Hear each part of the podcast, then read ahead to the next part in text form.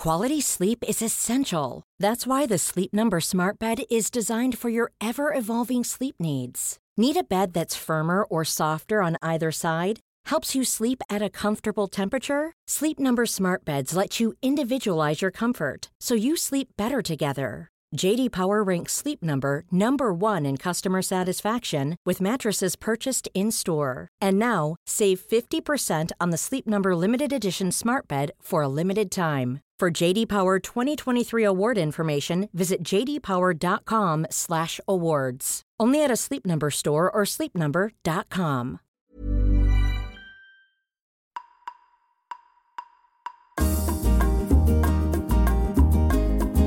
Hi, welcome to Talking Sense with me, Dr. Martha.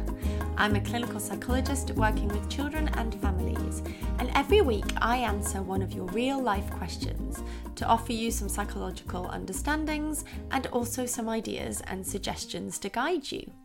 Before we start, I like to do a little check in just to bring you to the here and now. And today I'm curious about whether you can think of one thing that you can forgive yourself for, or perhaps offer somebody forgiveness for. Can you think of anything? Does it have to be deep and meaningful? Just a little small thing that you can forgive yourself for doing or forgive somebody else for doing to you. And if you can, just name it. And with that, we can begin. This week's question is on one of my most talked topics, which is emotional regulation. But it's got a twist because this is emotional regulation for a slightly older child. And I love the question, I love how it's been framed.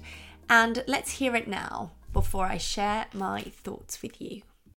Hi, Dr. Martha. The reason I wanted to get in touch is surrounding my um, older daughter. She's actually 10, but she's really reactive and um, struggles to regulate her emotions. So I wanted to get your thoughts on how I could manage her better.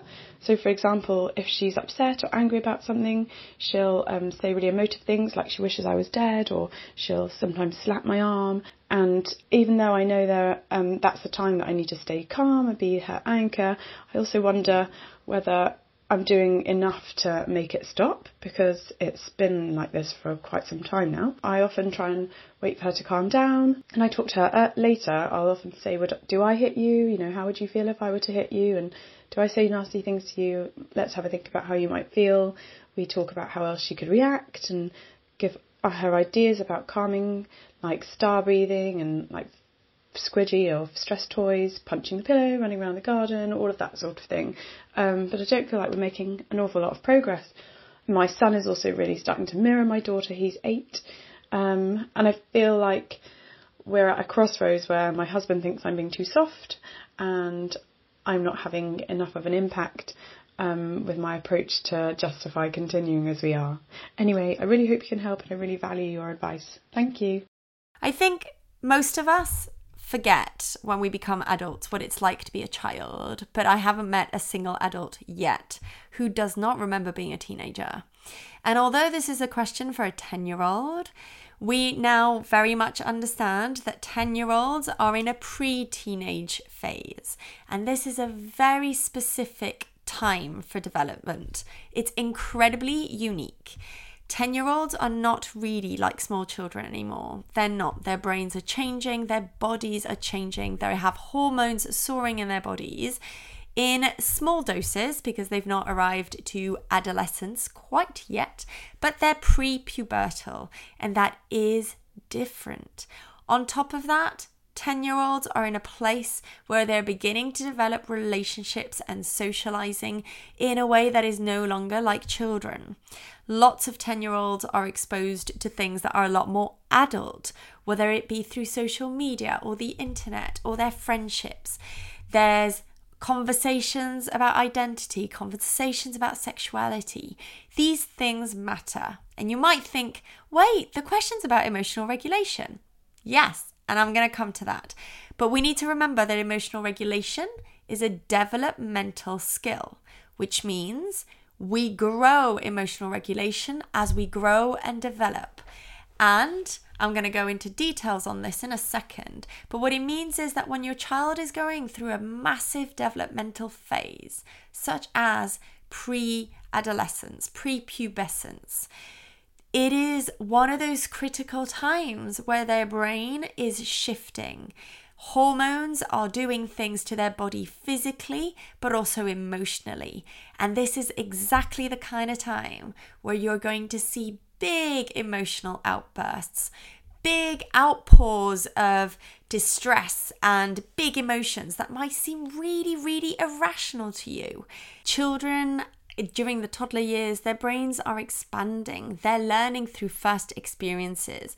And there is so many synaptic connections that are forming.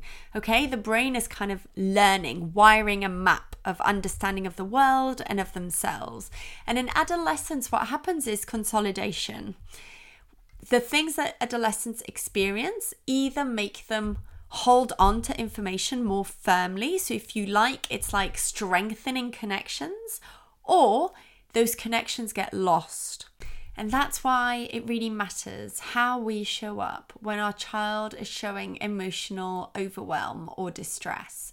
The words that we use, our posture, our emotional contribution to their distress, whether we come with calm or we meet them with anger and attack, this shapes their experience and it also either consolidates emotional regulation, helping to build on the skills that children have already begun to develop up to this point, or it can mean that they develop unhealthy skills of either emotional suppression or being unable to control their emotions and just, you know, unleashing them.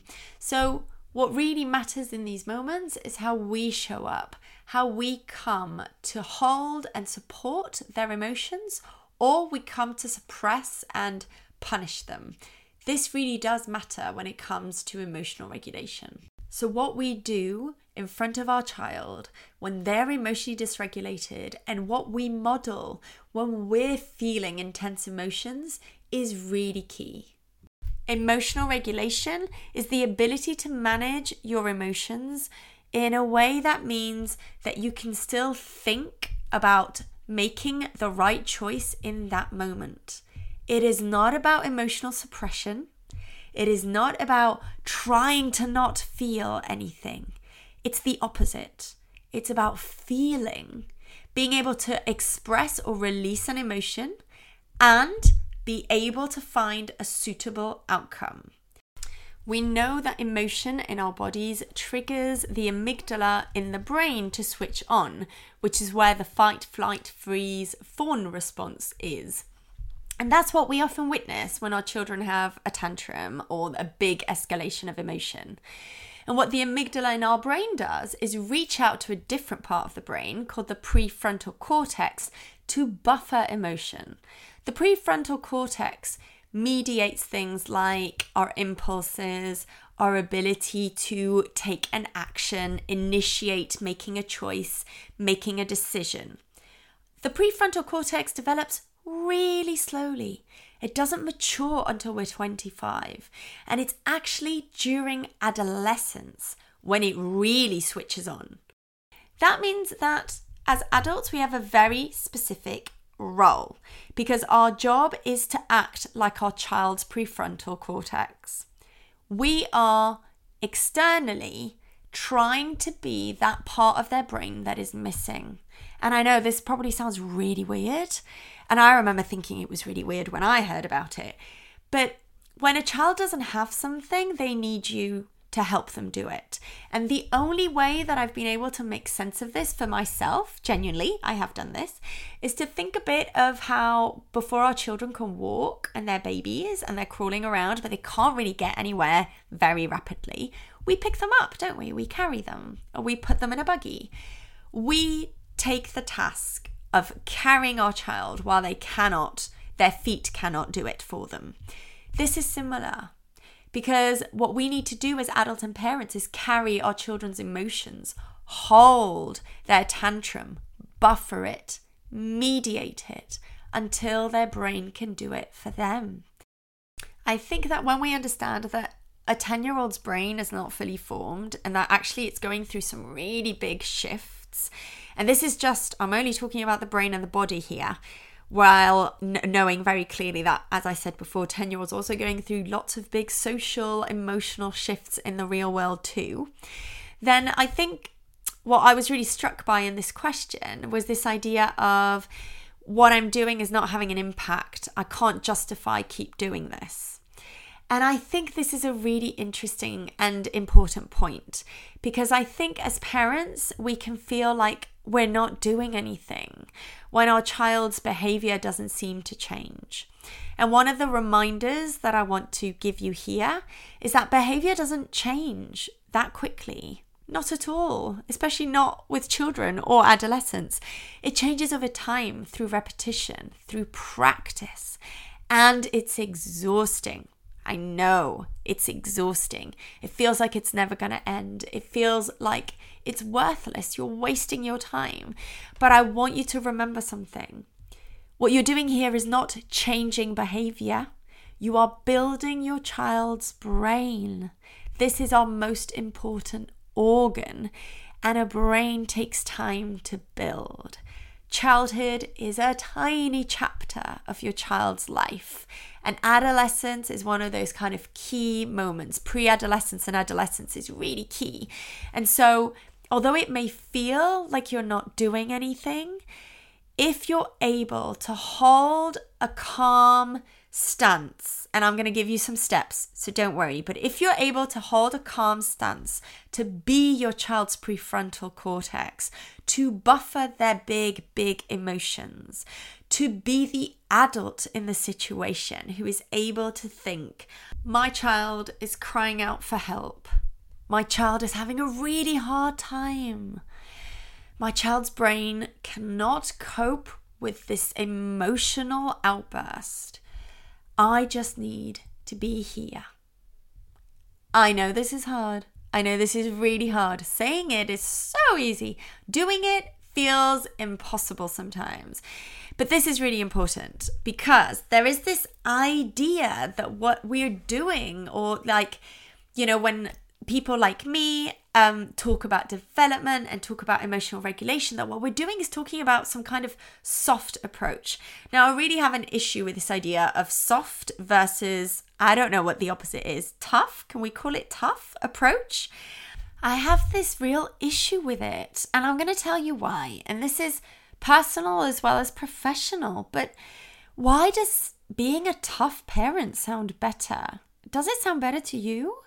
I mean, I don't know you and I don't know what your approach is to parenting, but if you're listening to this podcast, I've got a pretty good idea of the kind of human that you are and the kind of parent you want to be, and probably are already because the fact that you're here listening to me talk about this is sign enough that you're doing enough. But for me, you know, there's this sense about being a tough parent is better. Well, for me, I really would like my child to remember me as tender and gentle and loving.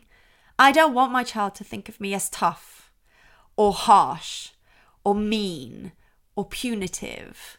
Like, those are not words that I want to associate in my relationship with my child. Call me soft, call me gentle, call me any of those words. You know, you're too kind or you're too nice. Yeah, fine. I'm, I will take that. And I actually take that as a badge of honor because what it says to me is I'm doing something different. I'm doing something that might feel like really strange and unfamiliar to some people because maybe what they received is tough. And I know some of you listening to this will think, yeah, that's me. And that's okay. I want you to know that does not make you a bad parent. Absolutely not. And even if you think the tough approach is the right approach, I just want you to question it, okay? I'm not telling you what's right or wrong. I can tell you what works with emotional regulation, but the choices you make in your home are yours. I always want you to know that. They're always yours. But I do want you to stop and reflect and think is that who you want to be with your child? Are those the words that you want to align in your relationship with your child? Um, 10 year olds are children, Okay, of course they are. We know this. But, you know, our expectations of a 10 year old need to align with where they are developmentally. So instead of thinking about this as a soft approach, as something you have to justify, I'm going to reframe this for you, for all of you, any of you that may find this useful. This isn't soft, this is developmentally appropriate. This is honoring your child for being a child. This is recognizing that this is a unique stage of development, a unique chapter in our lives when we are children, when we're going through adolescent transformation. It's a transformation, a whole person transformation. I want you to remember this isn't soft, okay? And it can coexist with firm boundaries. And I'm going to talk about that in a second. So you can be developmentally appropriate without being punitive. You do not have to think, I did it twice, three times, I did it for a year and it's still not working. Because the reality is that emotional regulation, you're not going to witness it in childhood. I mean, this is a hard fact, but you're not. You're not. You may witness snippets of it, and I'm going to share what that sounds like. That sounds like your child naming their emotion. So rather than losing it uncontrollably, them being able to verbalize and say, I feel angry right now, or you hurt me, or I don't like it when you say or when you do. That is emotional regulation. Okay? And that is amazing. If any of your children speak that way, that is incredible work that you've done with them. How would you like to look five years younger? In a clinical study, people that had volume added with Juvederm Voluma XC in the cheeks perceived themselves as looking five years younger at six months after treatment. Look younger, feel like you. Add volume for lift and contour in the cheeks with Juvederm Voluma XC. Reverse signs of aging by adding volume to smooth laugh lines with Juvederm Volure XC. For important safety information and to find a licensed specialist, visit juvederm.com. That's J U V E D E R M.com. Not for people with severe allergic reactions, allergies to lidocaine, or the proteins used in Juvederm. Common side effects include injection site redness, swelling, pain, tenderness, firmness, lumps, bumps, bruising, discoloration, or itching. There's a risk of unintentional injection into a blood vessel, which can cause vision abnormalities, blindness, stroke, temporary scabs, or scarring. Talk to a licensed specialist to find out if it's right for you. Quality sleep is essential. That's why the Sleep Number Smart Bed is designed for your ever evolving sleep needs. Need a bed that's firmer or softer on either side? Helps you sleep at a comfortable temperature? Sleep Number Smart Beds let you individualize your comfort so you sleep better together. JD Power ranks Sleep Number number 1 in customer satisfaction with mattresses purchased in-store. And now, save 50% on the Sleep Number limited edition Smart Bed for a limited time. For JD Power 2023 award information, visit jdpower.com/awards. Only at a Sleep Number store or sleepnumber.com. Another way of knowing that what you're doing is working is that the kind of intensity of the emotion will shrink over time. So, what that means is, and I'm making it up here, but if your child is emotionally dysregulated for half an hour, it might look like in a few months that they are dysregulated for 20 minutes. And then at some point, it'll be 10 minutes. And then at some point, it'll be like I like to expect a 10 year old dropping a glass of water. They'll just go, oh no and wipe it off. A two year old who drops a glass of water might scream their heads off. That's emotional regulation. Your 10 year old has been regulating their emotions. There's going to be times where your 10 year old is doing it beautifully. They're no longer screaming and shouting when you don't give them the right color bowl, or their ice cream falls, or they can't do a button. That's gone. That's gone. And it's a skills building, it's a developmental um, achievement. But yet, I know that what happens is we don't see that because we still see that our child is screaming and raging and banging and saying mean words. And yes, that's because They haven't developed full emotional regulation. Now I'm going to stop because we're going to move on to what you do with your child. But uh, first of all, I really want to move on to what you do with you. Okay? Because emotional regulation is not actually taught. Not in the way that we think about teaching things like reading or writing or riding a bike. It's not that. Emotional regulation is absorbed. They learn it, children learn it from how we model it, for how we show up with our emotions, from the words that we use when we're dysregulated, from the words and the actions we take when they're in emotional overwhelm. That's where children learn it. That's where their brains connect calm and soothing with their big emotions or anger, rage, punishment with their big emotions, which only makes them escalate further or it can lead them to suppress emotion out of fear. But when we do that, we lock rage inside children's bodies. And of course, that isn't what we want to do, and that isn't healthy. But particularly in adolescence, this can also be quite risky.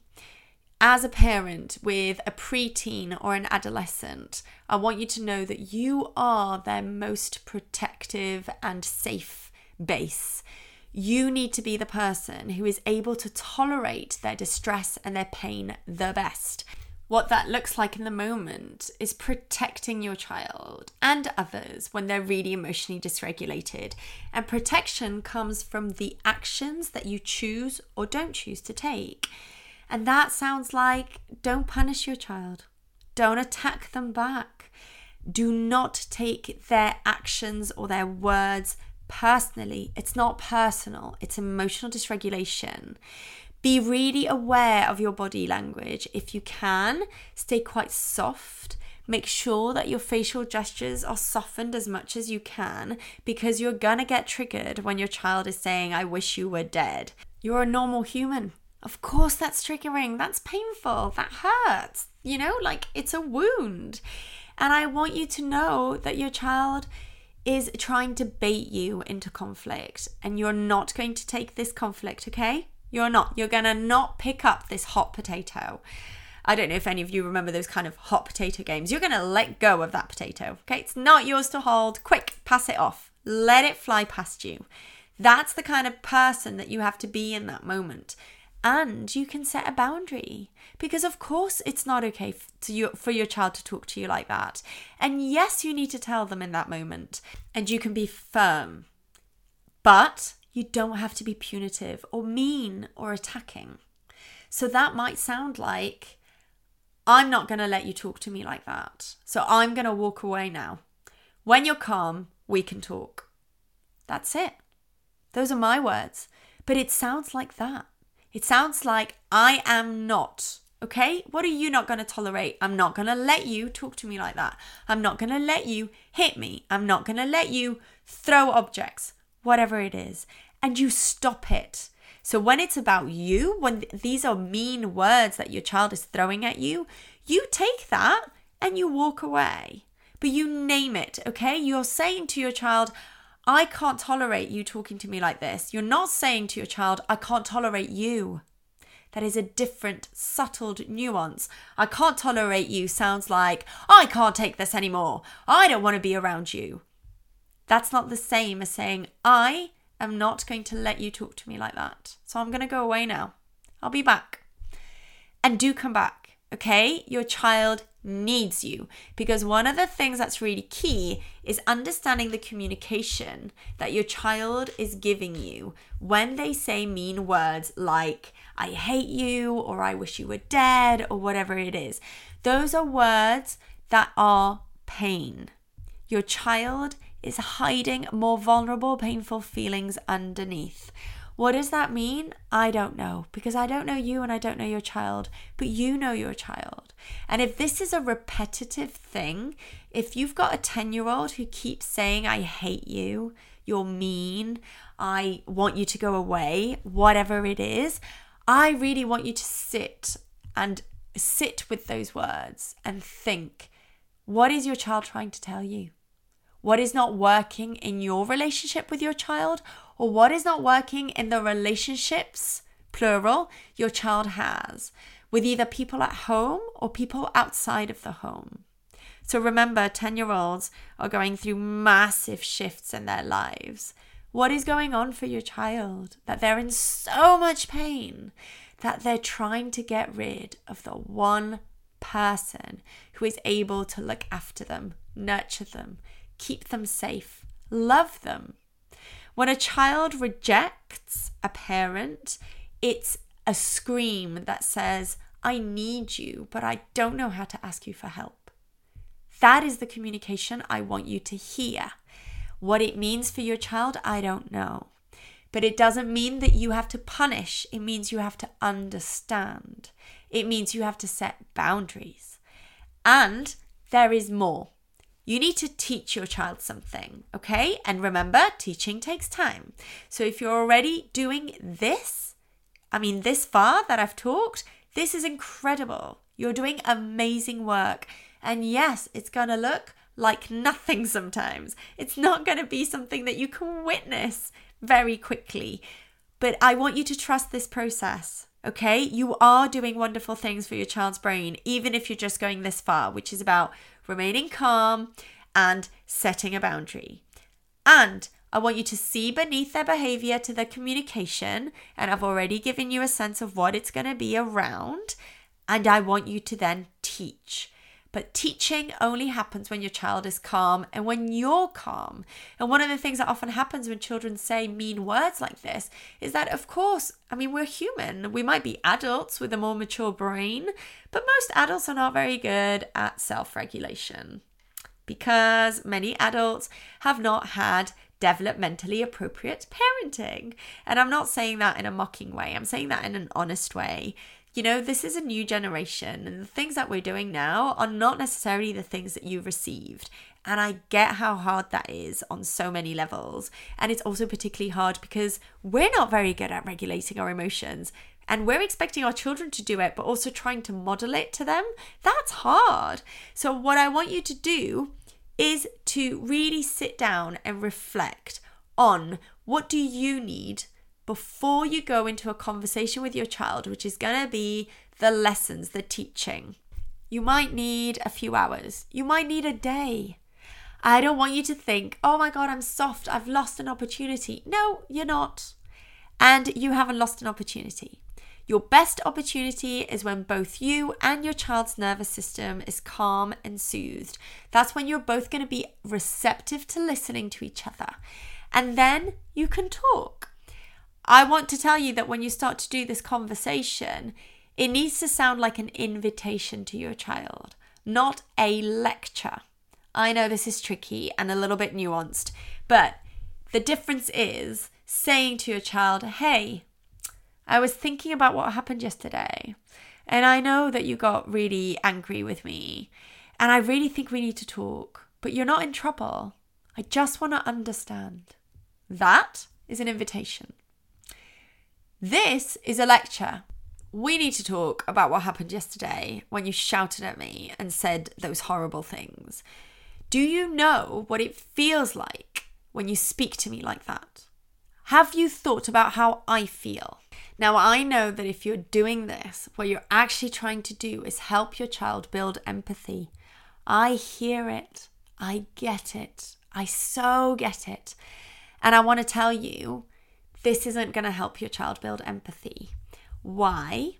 Because you're taking an adult perspective and putting it on a child, and your child is not able to take your point of view. Empathy is another skill that takes a long time to build. But when we try and build empathy by trying to make our child accountable for their behavior, by focusing on us, the only thing we do is shut down our child's brain. Children hear those words. How would it feel if I hit you? And what they do is roll their eyes, whether it's visibly or internally. They're going, oh, you don't get me. Because the bit that we've missed as adults is to get them, is to listen, is to understand why the behavior is there in the first place. And when we don't do that, we're totally missing the mark. Of course, unintentionally. Unintentionally because what you're trying to do is actually beautiful. But if we want to build empathy with our children, we can't use ourselves, not in those moments of conflict, because that's just kind of a passive way of saying to our child, what you did is wrong. There's a better way, much better way, straightforward way. One, understand them. Okay? So, yeah, ask them, what is going on? Just tell me what's going on. You have been shouting and saying these things at me for so long. So I know something's not okay. Help me. I don't know what's wrong. Is it me? Yep. Talk about yourself. Is it me? Am I doing something that makes you feel like I don't understand you? Is it somebody at school? Is it your father? Is it your sibling? I don't know. What is it? I want to get you. Okay? That is a conversation that's going to get you somewhere because what you're doing is using curiosity and questioning and saying, I just don't understand, help me. When we do that, our children are more likely to open up. And that is when you're going to be able to have influence on your child, to be able to say the things you want to say to them, but tell them directly. And that sounds like, you know, as I said yesterday, I'm not okay with you saying that to me. Instead of, I wish you were dead, what else can you tell me when you're really angry and you've had enough of me? What can you say instead? Because those words are not okay. So let's figure out what you're going to say to me next time. That's it. Practice it. Make sure your child knows and remembers and tell them that you love them. The end of this conversation sounds like, you know, you're a really good kid and I love you. And I know it's really hard being a 10 year old. And whatever it is that they've shared with you, and our family life isn't perfect, and I've really heard you. I'm going to try and work on those things. I get it. And remember, you're going to try and work on not saying that you want to kill me. What are you going to say instead? Consolidate the skill. Ask them, remind them. Do it in a gentle, loving way. Yes, don't be tough. Don't be punitive. Give your child that sense of, my parent loves me. Even when I mess up, even when I say the words that are horrendous to them, even when I don't know what to do, my parents giving me grace and they're saying they want to understand me.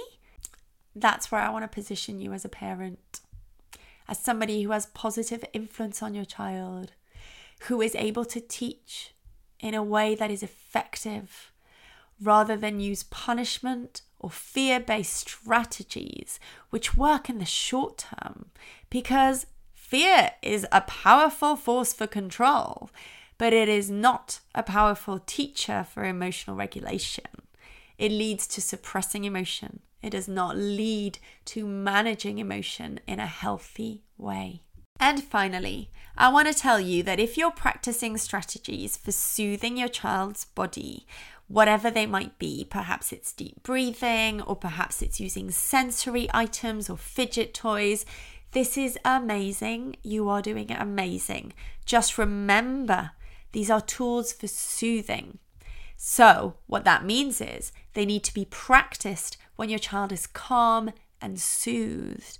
They are not the tools that you're going to be able to use or your child's going to be able to use at a moment of emotional dysregulation. When the emotion takes over, it's not the time for soothing. It's time to allow it to pass as healthily as we can, which is why we try and teach our children different communication. It's not okay to say, I want you to die, but it is okay to say, I'm really angry with you, just give me a break. Remember, the soothing strategies, therefore, after the emotion, okay? When the emotion is past or it's passing, or before it erupts, when your child notices something is wrong, that's the moment where they're supposed to be able to say, you know what, I need a moment. I'm going to go and uh, take some deep breaths somewhere. What's the best way for your child to learn that that's when to use the strategies? Model it. When you start to feel emotionally dysregulated, catch it in time. Tell your child, I need a moment to cool off I can feel anger in my body and I just need a moment. Show your child how you regulate and you are teaching them how to regulate themselves. And we're coming to an end. I like to give you a mantra to hold you for the rest of the day. And given our conversation today, my mantra for you is I trust in the process. It takes time and it's worth it. I wish you a peaceful week and I hope you'll join me again next week for another Talking Sense podcast. Until then, see you soon.